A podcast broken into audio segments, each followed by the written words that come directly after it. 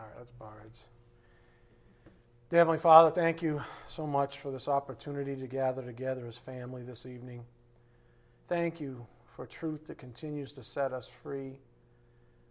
Thank you for giving us lessons, Father, that though they might be tremendously unpopular, are absolutely necessary. And thank you for giving this small ministry the courage, the edification of spiritual gifts, including all of them that function so this ministry can function. Thank you for giving us this courage to take these so called unpopular messages out to a world that is just beside itself, that is just so lost, so confused. Although it thinks it's in the light, its darkness is ever increasing, Father. We thank you for the privilege of doing these things in the name of your Son, whom you sent. That which we are most grateful and thankful, of course, who died on the cross in our stead, so that even an evening like this one is a reality for all of us. Thank you. We do just ask for your blessings on this evening's message. May it be edifying for our souls. We ask this in Jesus Christ's precious name. By the power of the Spirit, we do pray. Amen. I just realized I'm probably going to have to speak pretty low. Can you guys hear this all right? All right, because my voice, uh, I think all the pollen, I've been, you know, going crazy with my allergies, and uh, it gets into your throat. So just, uh, I'll just have to speak a little quieter this evening. Uh, with that said, um, again, the evening special message title is American Dating is a Counterfeit. Um, that's a strong statement. And it's an unpopular statement. Um, I've already had um, a couple of few run ins on the subject. Somebody actually left the ministry already, believe it or not, um, as a result. So um, that's the way it goes. Uh, this is what I told uh, DJ. Um, everybody seems to have a threshold when it comes to truth, and everybody's all happy and gay until that threshold for them is met.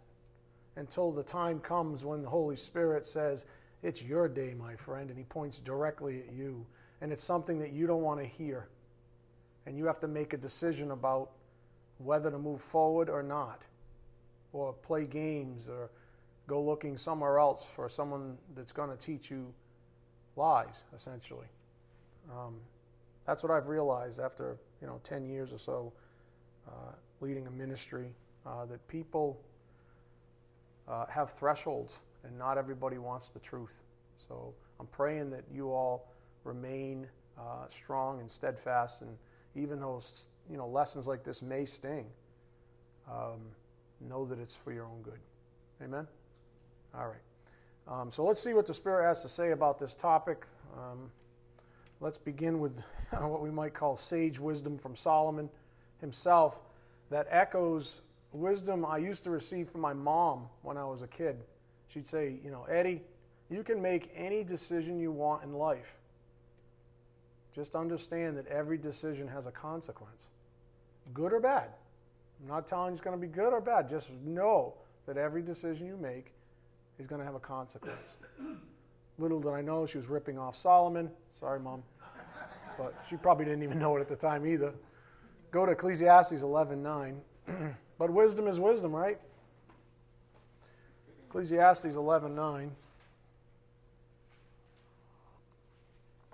So let's begin with some wisdom. And when we're talking about dating, there's an awful lot of um, decision making that goes on very active decision making. Ecclesiastes 11:9, rejoice 11:9. Rejoice, young man, during your childhood, and let your heart be pleasant during the days of young manhood, and follow the impulses of your heart and the desires of your eyes. Yet, yet, know that God will bring you to judgment for all these things. And remember, as I've taught you many times, his judgment is sometimes good and sometimes not so good. Sometimes it's, you know, what we would call a blessing. They're all blessings, but hopefully you get the point. Sometimes they're favorable and sometimes they're not so favorable. Sometimes they're disciplined. But he will judge. So just know that whatever you do, whatever decisions you make in this life, uh, God will bring you to judgment for all of them. Solomon was saying something very simple here. It's a, really a note of caution up here on the board. It's good to be satisfied with the things in life, but be careful. Be careful. The gift of satisfaction, and it is a gift, because there's a lot of people in this world that are never satiated, right? Never satisfied, implacable type individuals, and they wonder why. It's because the things they're garnering to themselves are not from God. So, true satisfaction is a gift from God. If we charge through life with sinful abandon, we risk ruin even. There are many things to enjoy, but here's the key they must be enjoyed in faith and obedience. Ecclesiastes 11:9. There are lots of things to be enjoyed in this life, but they must be enjoyed in faith and obedience. And that goes specifically, you ready? Specifically for relationships or in relationships, especially man or male and female relationships. There's a design that God has put in place that includes a certain satisfaction, and it really is a gift. But it must be enjoyed in faith and obedience. For example, sex, even sexual thoughts, are grace gifts from God if and only if they are between a husband and a wife. That's what the Bible says. Sex, even sexual thoughts, are grace gifts from God if and only if they are between a husband and a wife. If you're not married, then anything that produces impure and or immoral thoughts or actions ought to be hacked out of your life. Why? Because it doesn't bring glory to God. That's why. Any questions? Because it doesn't bring glory to God. If you're not married, then anything that produces impure and or immoral thoughts or actions ought to be hacked out of your life because it doesn't bring glory to God when you defile the holy temple that is your body. It doesn't bring glory to God when one of his own is an emotional basket case because of sensuality. It doesn't bring glory to God when godly love is supplanted by some worldly counterfeit. None of these things bring glory to God. Go to 1 Corinthians 10 31. But yet we have scripture specifically on this subject. I'm going to give you so much scripture tonight, your fingers are going to be sore. Why? Because you want to guess why? Because this topic, I don't want you to think it's Pastor Ed. I want you to know. I want you to see for yourself. And there's no way I can cover it all. I want you to see for yourself what holy, holy scripture says about these topics. Not Pastor Ed, not me filling in the blanks. I want you to see what Holy Scripture says about these topics. And then you can try to wrestle with God on your own time. 1 Corinthians 10:31 Whether then you eat or drink or whatever you do what? Do all to the glory of God. You see it? Whatever you do. Any questions? Whatever you do, that means everything. Do all to the glory of God. Up here on the board. If you didn't get it, let me spell it out for you. This means everything, not just certain parts that give you the ability to point and say, see, I do this or that to the glory of God. Holy Scripture says, do all. That is the objective and therefore the godly mindset.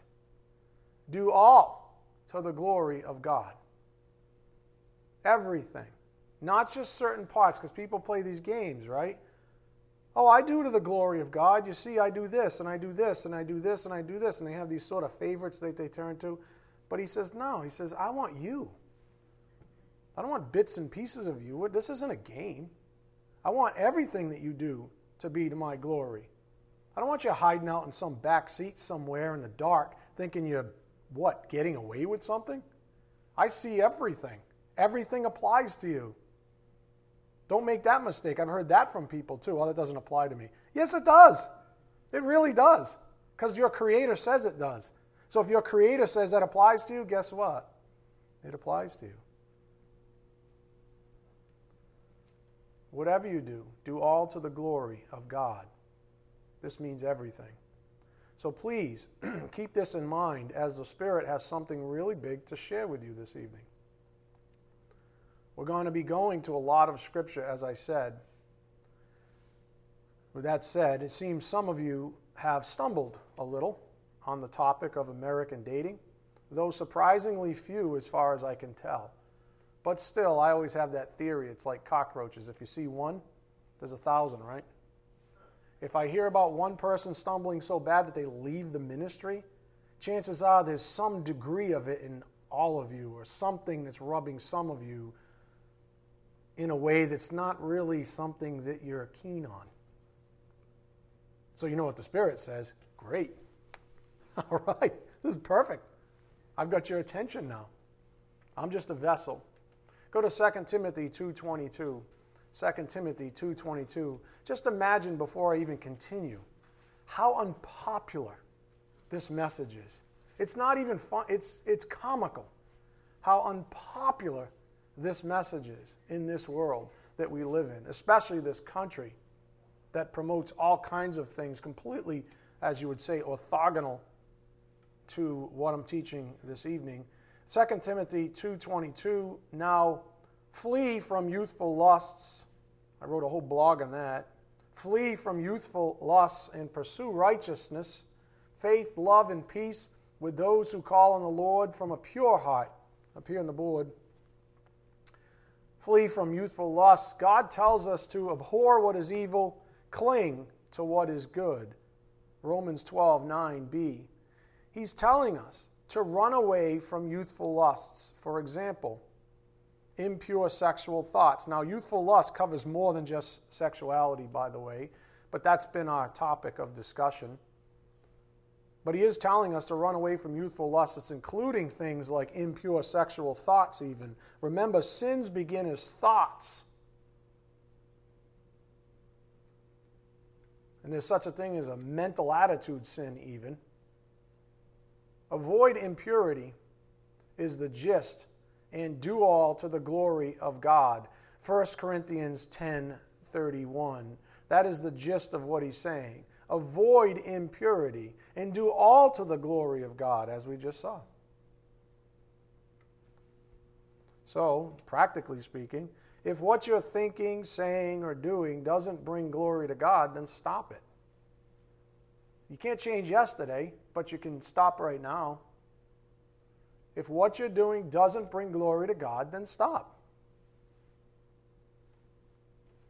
It goes without saying that the actual act of sex outside of marriage is immoral, although that is pretty fleeting as well in our own country. But there's still a, even within Christianity, I believe there's still somewhat of a stickiness that most Christians, if pushed on this topic would say, yeah, I'm not supposed to have sex outside of marriage. They may not make a big deal out of it.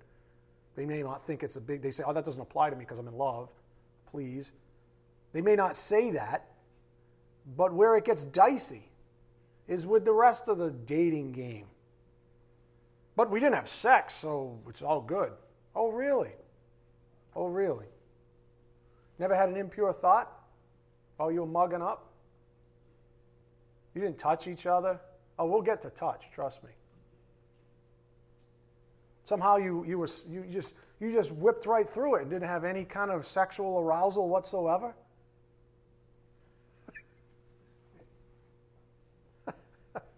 Why is there a screaming baby in the living room? what happened? Because you didn't flee. That's what happened. So we got to stop playing games. Just stop it. So I think it's fair to say, it goes without saying that the actual act of sex outside of marriage is immoral and therefore something to flee from. Go to 1 Corinthians 6:18. 1 Corinthians 6:18. Paul writes about this. I want to give you some original here, just so again you see it. So you don't think that it's Pastor Ed being, you know, um, inordinately um, old fashioned or something like that. I'm not. I mean, I'm teaching the Bible. This is my job. And if this is what the Bible says, then listen and don't make it about me because that's a mistake. 1 Corinthians 6:18 Flee immorality. Every other sin that a man commits outside the, outside the body, or is outside the body, but the immoral man sins against his own body. Up here on the board, there's that word, pheugo. Again, to escape, to flee, to run away. It's the same Greek word used in 2 Timothy 2.22 that said flee from youthful lust. Same concept, same word, same topic actually. Flee immorality this time, but it's the same basic idea. Immorality is included in youthful lust. Again, flee from youthful lust. Only here, Paul uses a different word immorality. Well, guess what word immorality comes from? Porneia.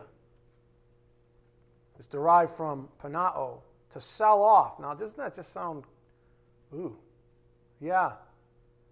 And you know what, what the English word for that is, right? It's porn or pornography. That's what immoral, uh, immorality is. Porneia, derived from pernao, to sell off, properly a selling off, surrendering of sexual purity, promiscuity of any or every type, where we get the English porno, root word for pornography. Again, look at verse 18. Paul says what? Flee! Run away from that stuff. Run away from immorality. You're not going to conquer it. So run away from it. Like, flee it. Don't get stuck in that little situation with the cute little button of a girl or, or, or, the handsome guy. Don't get stuck in that situation. Don't put yourself in that situation. Flee from it. I don't even want to talk about if the person's married. Verse 18 Flee immorality. Every other sin that a man commits is outside the body, but the immoral man sins against his own body. Or do you not know that your body is a temple of the Holy Spirit who is in you, whom you have from God, and that you are not your own? For you have been bought with a price. Therefore, glorify God in your body. You are His and you would be abusing his property. He's our master. What you do with your time really is accountable to him. And he says, You've been bought with a price, therefore glorify God in your body. So ask yourselves a simple question right now. Given that porneia is the word for immorality here, I'm getting, I'm just getting here. I'm getting to something. So just let's build on this. Ask yourselves a simple question. Given that porneia is the word for immorality here, does watching, let me ask you a question. Does watching pornography bring glory to God? Anybody want to stand up and say that that brings glory to God? Okay. Oh, but here's the thing. You ready? Some might argue that you're not having sex, right? And that's the so called line in the sand when it comes to sexual immorality. As long as you don't have sex, you can do anything else, you just can't have sex. That's what some people suppose God has stated in His, in his Word. So let's just carry this out. Does watching pornography bring glory to God? You all laugh, so I'm assuming you say no. But some might still argue that you're not having sex are they supposing that visual stimuli doesn't breed sin in the most heinous of ways? Is this, is, is this what they're supposing? That the angels themselves are going, it's just porn. He's definitely not sinning because there's no sex.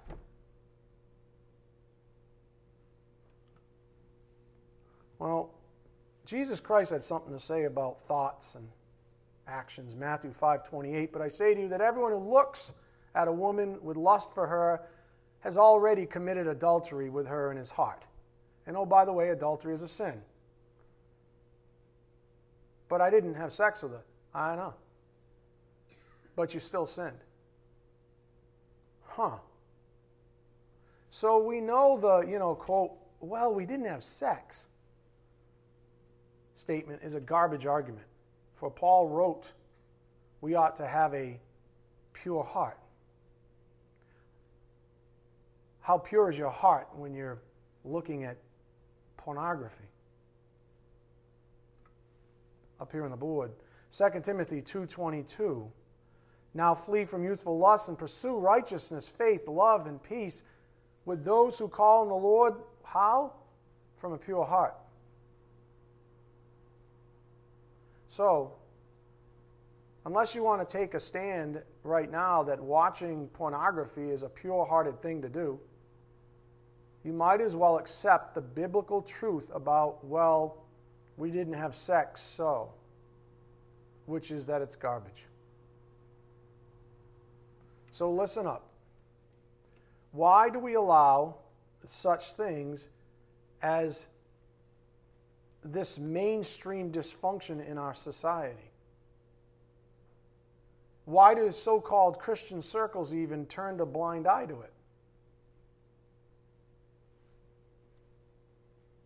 you might be saying, if you're a clever sort, like I know some of you are, and some that will listen to this will be, what's pornography got to do with general society or moreover dating? The answer is simple everything for only the circumstances are different. You might not be having sex with somebody that's on a screen, just like you might not be having sex with somebody who you're making out with. But the thoughts are the same, the sins are the same, the lust patterns are the same, right? Now, here's the, here's the kicker, and again, we're still building here. I'd argue that pornography occupies our streets. Look at the way people let their kids walk around today. Do you really think there's not a sexual arousal being manifest? Do you really think that? Look at the way some of the kids walk around today. Do you really think there's not some kind of a sexual arousal being manifest in and on and upon our streets. Some of you might recall this campaign a few years back. It's 10 p.m. Do you know where your kids are? That's a good question, isn't it? It sounds almost fundy, right? Someone say, "Oh, it's so fundy, fundamental." yeah. What's wrong with that? What's wrong with knowing where your kids are at at 10 p.m.? So it's a good question. How about pornography on TV shows or the movies? 50 years ago, most R rated movies would have been X rated. What we have is R rated movies, some PG 13. I've actually, we've actually turned off PG 13 movies. I'm like, what the? No 13 year old should be exposed. Nobody should be exposed to it, but definitely not a 13 year old. These are our guidelines. That would be X 50 years ago. The question the Spirit's asking all of you is simple Is the concept of, of viewing something that elicits impure thoughts bringing glory to God? Let me say it again. Is the concept of viewing something that elicits impure thoughts bringing glory to God? So, does it really matter where the scene occurs? whether it's in front of a computer screen or a TV or on the street, isn't the sin still the same? Isn't the lust pattern, aren't the mental attitude sins the same? So let's press on with Holy Scripture because some of you might have had or just had that thought, you know, I, well, it's not my fault if I walk around in a miniskirt and some pervert has a sinful thought. It's not my fault. Okay, you ready? oh wise ones? What does your master, your creator, your Lord, your husband have to say about such thinking? Go to 1 Corinthians 13 4. 1 Corinthians 13 4. Just so none of you get off the hook, just so none of you are pointing to all the so called pervs out there, I would argue it takes two to tango. That is, two pervs.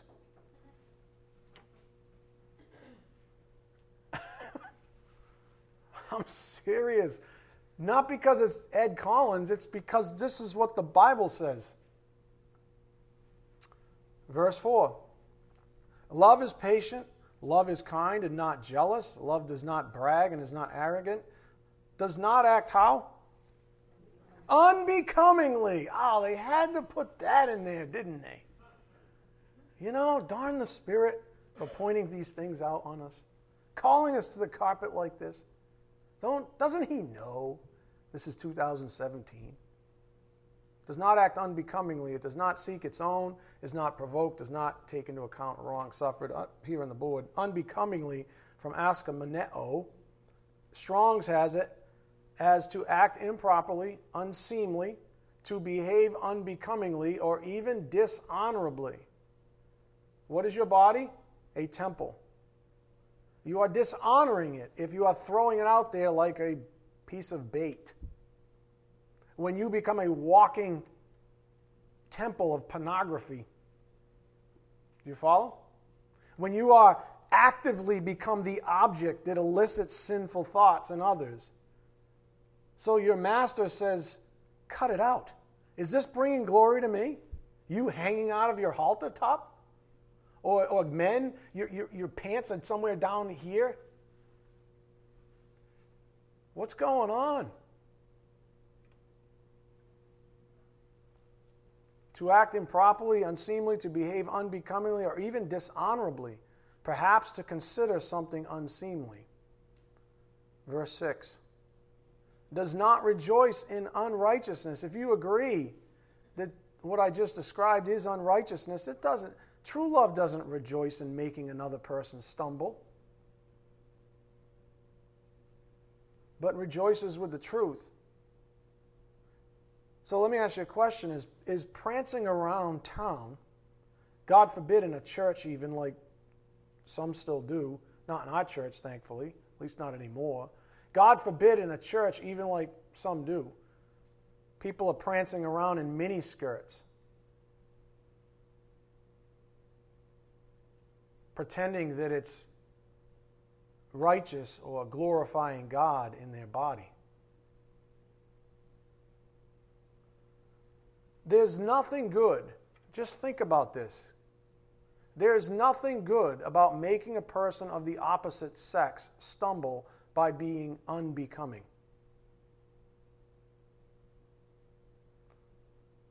Really, all you've done is mocked yourself as a tempter or a temptress, depending on your gender.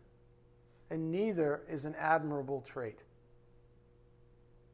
Neither is an admirable trait. You might say, but everyone's doing it. You know, this is how people dress and act nowadays. Okay, go to 1 Corinthians 15 33.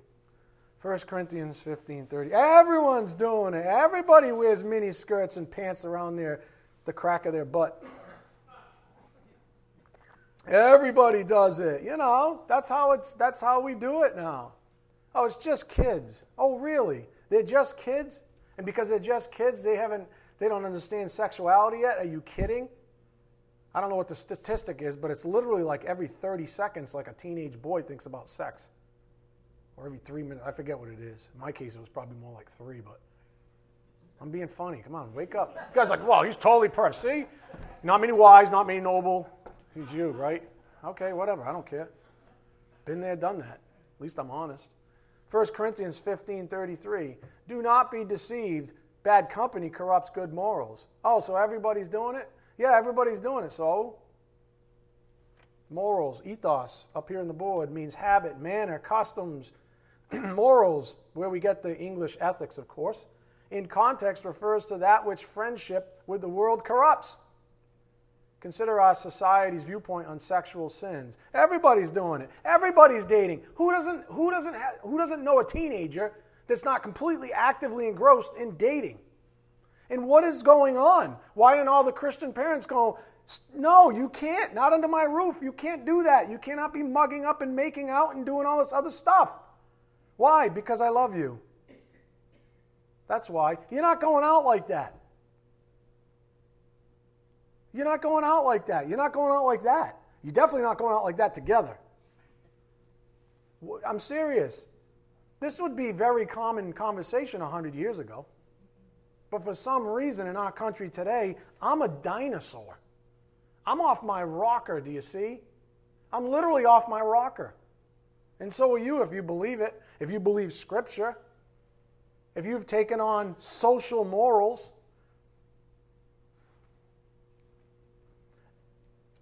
Imagine this. Imagine stopping you and your friends and asking, you know, something like this. Seriously, it's a good question we should all ask ourselves. Is what we're thinking about or actually doing right now bringing glory to God? For nothing is hidden from God's sight. Probably be a, what do you call it, a buzzkill? Uh-huh. Scratching record, everybody just goes home. Is what we're doing right now, or thinking about doing, bringing glory to God? Hey, let's go out and get bombed. Is that bringing glory to God? No. You know what the word says? That's dissipation. That means you can't even be filled with the Spirit. How's that bringing glory to God? It's not. That's why the Bible says, don't do it. I wonder, I'd like to see that statistic. How many, how many pregnancies occur when someone's drunk or bombed or on drugs or something like that? I'd love to see that statistic because you know there's a huge correlation. Because self control goes right out the window. Why? Because it's called dissipation. The Bible has a word for it. It means you can't be filled with the Spirit. You know, in the fruit of the Spirit, the last one in Galatians 5.23 is guess what? Self-control. Oh, man, he's got everything covered. Yeah, he does. He really does. That's, the, that's what I love, love, love, love, love about the Word of God. There are no questions.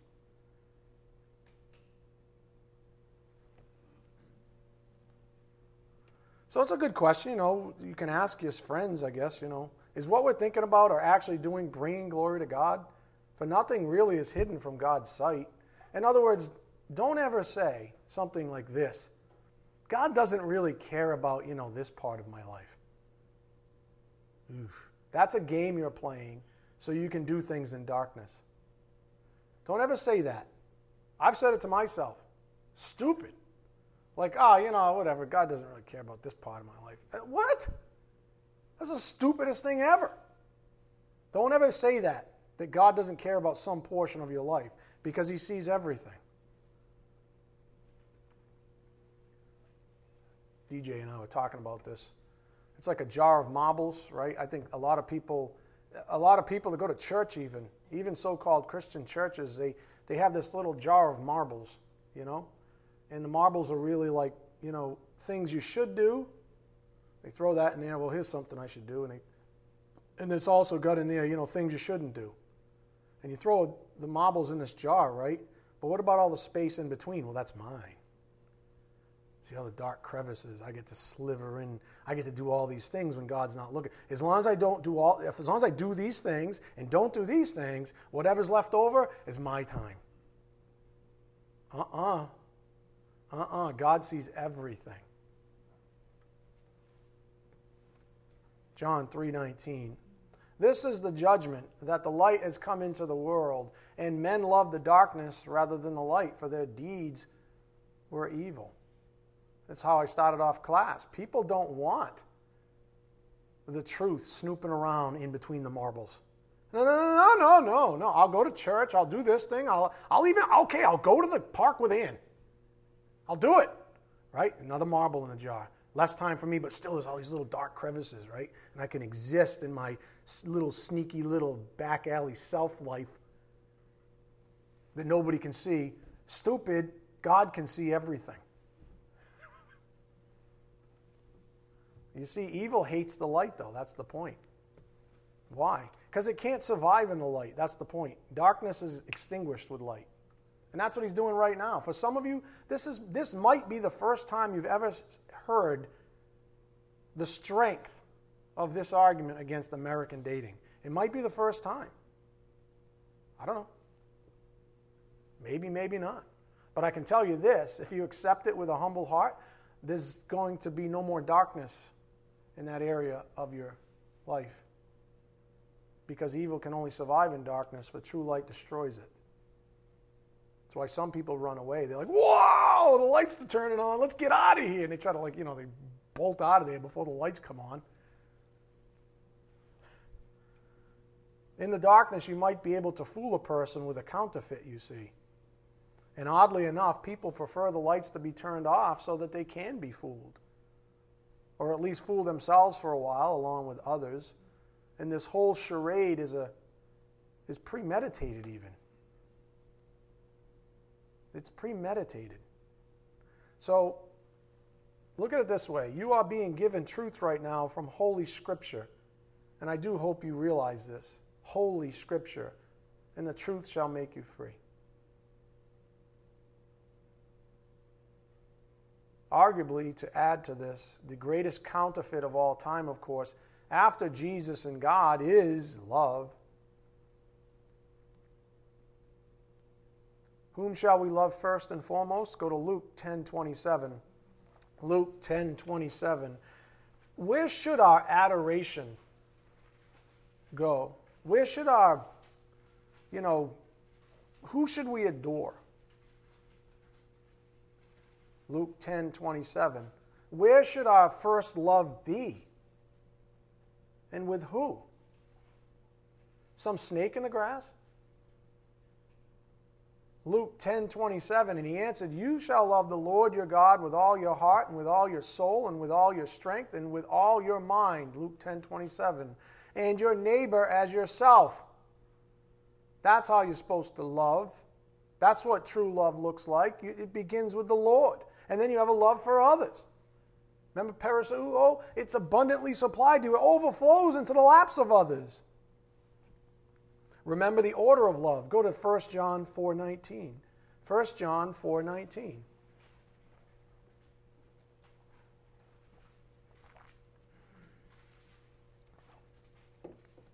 You don't hear those kinds of proclamations about other people, by the way. Although that's what the, uh, the romance novels have ripped off. I love you, baby, with all my heart and soul and strength and everything. Jesus, yeah, he's all right. He's my rebound guy. He's the guy that I go to when, uh, you know, when you fail me, because you will, you know, because you're, you, you, whatever. 1 John 4.19, we love, why? Because he first loved us. If someone says, I love God and hates his brother, he is a liar. For the one who does not love his brother whom he has sent cannot love God whom he has not sent. And this commandment we have from him that the one who loves God should, uh, should love his brother also. It's not love to try to destroy another individual. To the contrary, look at 1 John 2:15. 1 John 2:15.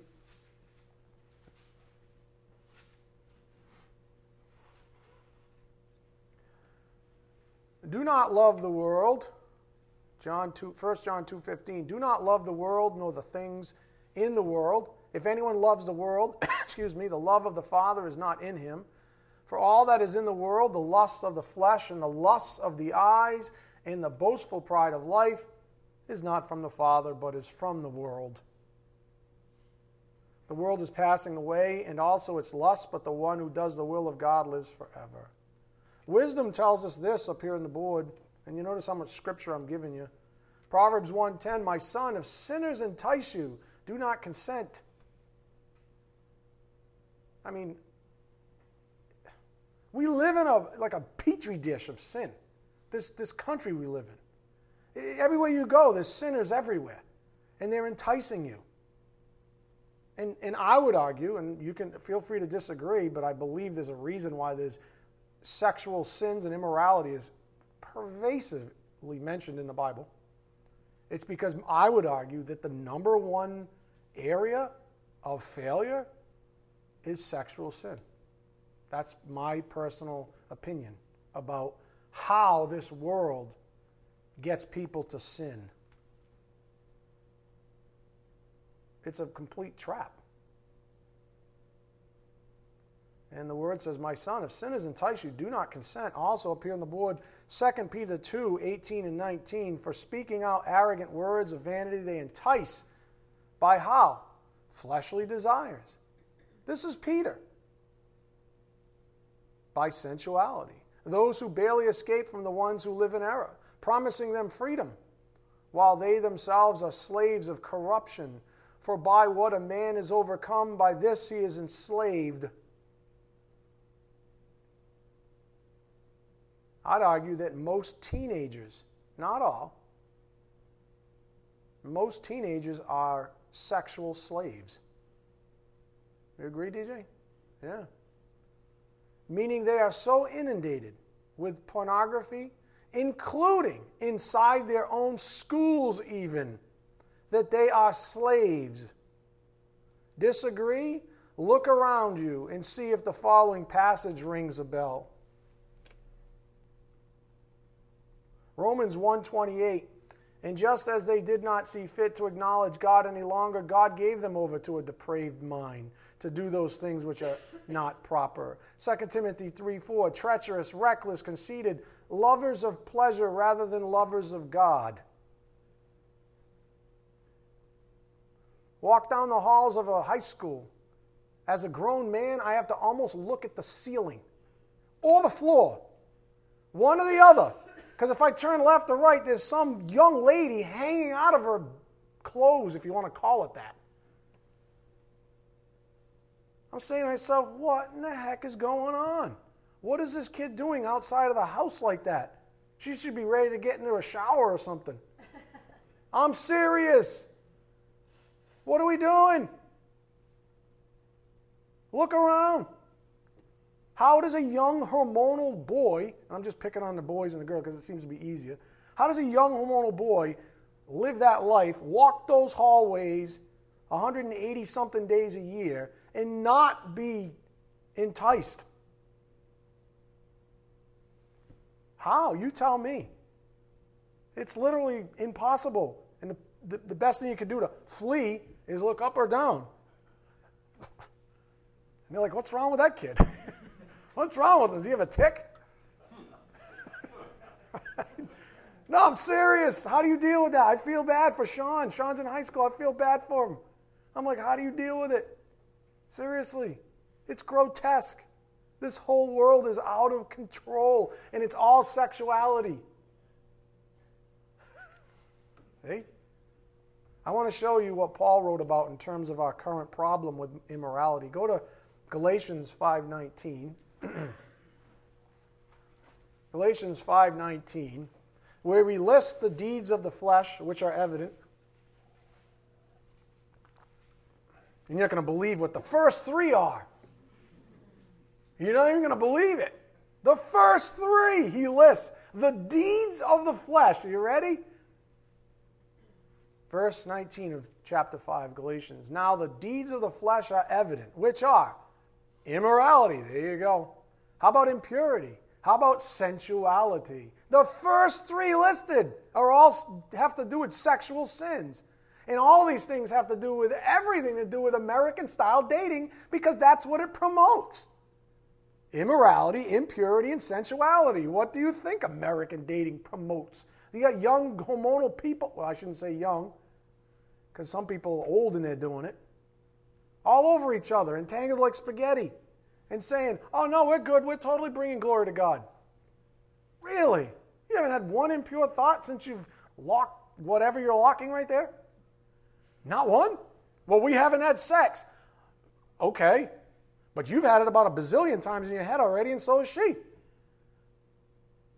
You're just trying to be some kind of righteous by not doing it? Who are we joking? This, this, this, this idea of sexual immorality in the Bible is so utterly pervasive. I'm not even scratching the surface. It's almost a joke. When I was preparing this, I had no idea I was preparing this this morning because I had uh, the lesson I was going with, right? It was almost a joke to me. I was offended. I'm saying to myself, let me step back for a second. Like, what the heck is going on?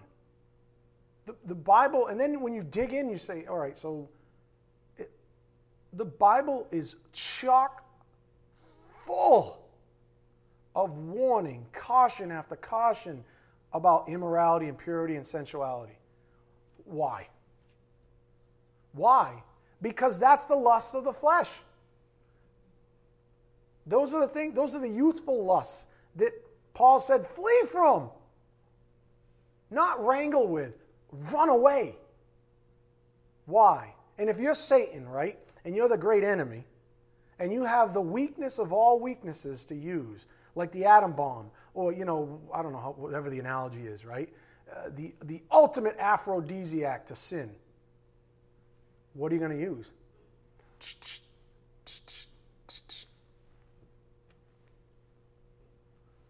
You're easy prey. If he can get you in the right situation, you're easy prey. So this is not a, you know, what I'm guessing what the Spirit's saying here is this is not a novel concept even.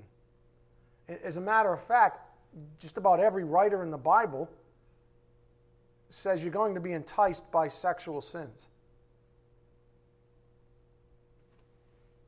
Verse 19 Now the deeds of the flesh are evident, which are immorality, impurity, sensuality, idolatry, sorcery, enmity, strife, jealousy, outbursts of anger, disputes, dissensions, factions, envying, drunkenness, carousing, excuse me, and things like these, of which I forewarn you, just as I have forewarned you, that those who practice such things will not inherit the kingdom of God. And that means somebody who's living in it, who has no, you know, confession of it whatsoever in light of Holy Scripture as a believer. Do today's up and coming generations look more like that, like we just read? Or this, verse 22? But the fruit of the Spirit is love, joy, peace, patience, kindness, goodness, faithfulness, gentleness, self control. Oh man, there he goes again. He covered all the bases again. I know. It's beautiful. It's absolutely beautiful. Man's flesh is weak, and therefore, if tempted, and if that man doesn't heed Scripture and flee from his youthful lusts, he will fail. He will fail.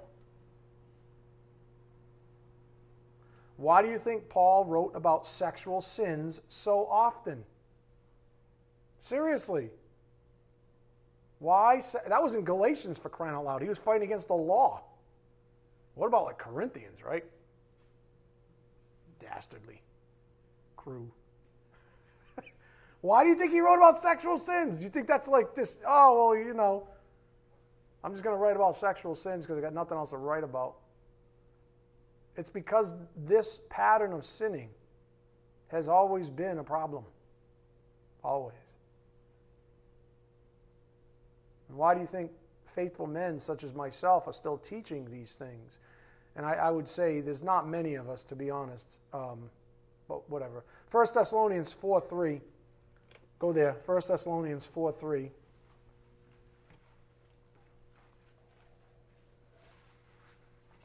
This is not popular, my friends, at all. At all. This is very unpopular. But who cares? 1 Thessalonians 4 3. For this is the will of God, your sanctification. You're supposed to be set apart for God. That's what sanctification means, right? Being set apart for God. That doesn't happen in the back seat of a Chevy.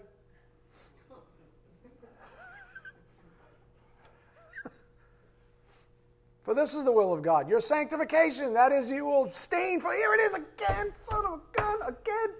At the top of the list? Yeah, from the at the top of the list that you will abstain from sexual immorality. So the whole premise of sanctification, the opposite. What should I okay, so okay, God wants to sanctify. This is awesome. Let me set apart for God's will. What do I do? Abstain from sexual immorality. Oh, first one out of the gate. Why? You you don't need a pastor to read that to you. You don't need my help. What does Scripture say right there? Isn't it obvious? This is what God wants for you. He wants to sanctify you, but He can't do it if you're going to be a, a, a sexual, immoral person. He's, you're, you're going to be defiling yourself all the time, and you're going to be a mess as a result. So abstain from sexual immorality, that each of you know how to possess his own vessel in sanctification and, ah, oh, there's that word again, honor. Honor. Think about that. You have been bought with a price. Your body is a holy temple. Shouldn't you honor that? You couldn't pay the price. Shouldn't you honor that?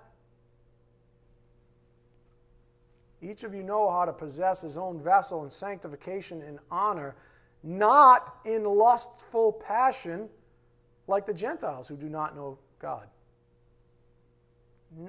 Do you see the contrast there? He's saying basically the unbelievers, that's how they act, like, like animals.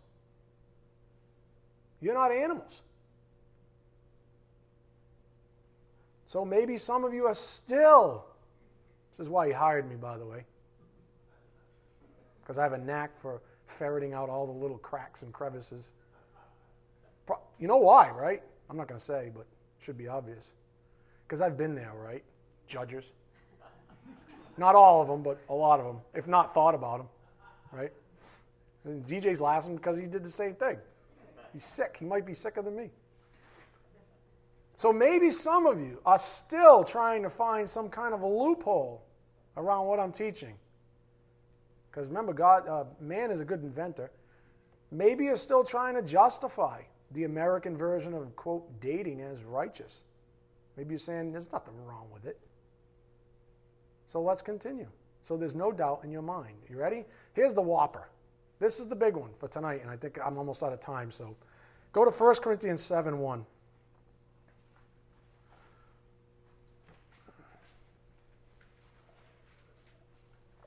might say to yourself, oh, great. So you're just tearing down American dating and, and, and you just talk about this courting thing, but then you don't say anything about it.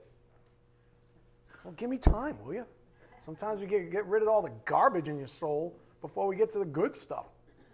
Although the good stuff is kind of, you know, easy compared to all the garbage because it's really simple, as I've taught you. Most of my work, in terms of complexity, is because you're stupid flesh. God's way is really simple. Hey, dummy, ready? Don't be shacking up. Don't be mugging up. Don't be having sexually impure thoughts before marriage. In marriage, have at it. Go. I, encourage you. Go, go, go. Before that, no, no, no. Hey, that should be like a slogan. Go, go, go. Before that, no, no, no. Anthony, ready? 1 Corinthians 7 1. Now, concerning the things about which you wrote, you ready for this? It is good for a man not to touch a woman. Oh, there it is. Not to touch. Well, what does that mean? Because I saw you, Pastor. You gave Lois a hug. You must be a perv. What's wrong with you? Whoever you are, a, we're going to have a problem right? I'm serious. So there must be something, right? There must be something that we're not seeing. So I'll give it to you. Here it is. So concentrate. Here's the, and this is really the distinction between biblical courting and American dating. It's not the only difference, but if you're, you know, right now in the moment while you're still chewing on a lot of this stuff, and some of you, like I said, it's the first time, for now. It's not the only difference, but if you're looking for something tangible, like what does the Bible say then? Here's a perfect place to start. You ready? Hapto, touching, means to fasten to, lay hold of, cling to, to ignite. Oh. To ignite, to modify or change by touching. Trust me, Lois isn't changed when I hug her. She might be happy I show her love, but we ain't talking about changing. Sorry, Lois. Lois is like, let's just move on. Bill is like, yeah, move on. He's like, I still got one good leg. I could chase you down. All due love and respect. Properly, touching that influences and modifies. Touching someone or something in a way that alters, changes, modifies them. Impact touching. Huh. So it's good that we don't touch someone that way. Verse 7, part 1, part B again. It is good for a man not to do that to a woman. Do not touch a woman that ignites something in either of you. Do not touch them that way. Okay, when's the last time a couple of hormonal kids went out, held hands, and then kissed, and there wasn't an ignition? There wasn't some kind of an arousal. There wasn't some little flame called sex that started kindling. And as soon as that happens, the, the boy's like, I wonder how long this is going to take. This is American dating, right? Most, most uh, adults, they're like, How long? One more drink? That's long it's going to take. One more drink. Nobody thought that was funny. I thought that was funny, right? Because that's what happens. It just accelerates. Adults, they just skip everything. Let's just be hoes. Oh, too close to home? My bad. I'm serious. I'm serious. It's the same problem. And the Bible says, do not touch. It's good for a man. In other words, there's, you know, in the marble jar, there's no darkness. Do you understand? There's no darkness. It's good for a man not to touch a woman. And it goes, it takes two to tango, right? And I'll leave it here. It takes two to tango. The man's not to touch, and the woman's not to entice the man to touch. See, each gender likes to play a little game. Well, she teased me and I did it. Well, he touched me and I was unwarranted. Well, zip up your bra and your skirt and your shirt and everything else. So he's not doing that. And you keep your hands to yourself, dog. You're both at fault. One enticed the other. Who cares at this point? It's unholy. It's ungodly. There's nothing bringing glory to God when a man touches a woman that way. Is that fair? Is that what you see in Scripture? Because that's exactly what I see. It said it is good for a man not to touch a woman that way, something that is ignited. And don't act stupid. I didn't know. Yes, you did. Yes, you did. Don't act stupid. I didn't know it was to, I didn't know, I didn't know it was to happen when I, you know, did this or did that. Yes, you did. Stop acting like a jackass. Stop, stop not taking responsibility for yourself. You knew exactly what you were doing. And it was against this very scripture right here. It is not, or it is good for a man not to touch a woman that way and focus on impact touching and to ignite something. And I guess, well, I've got plenty of notes for Sunday. All right, let's bow our heads. Dear Heavenly Father, thank you so much once again for this ability to gather together as family, break bread, good, bad, or ugly. Father, we want it. We want the truth that sets us free. Thank you. We ask for traveling mercies as we take what we've learned out to a lost and dying world, Father, that needs it so desperately. We ask these things in Jesus Christ's precious name. By the power of the Spirit, we do pray. Amen. Thank you.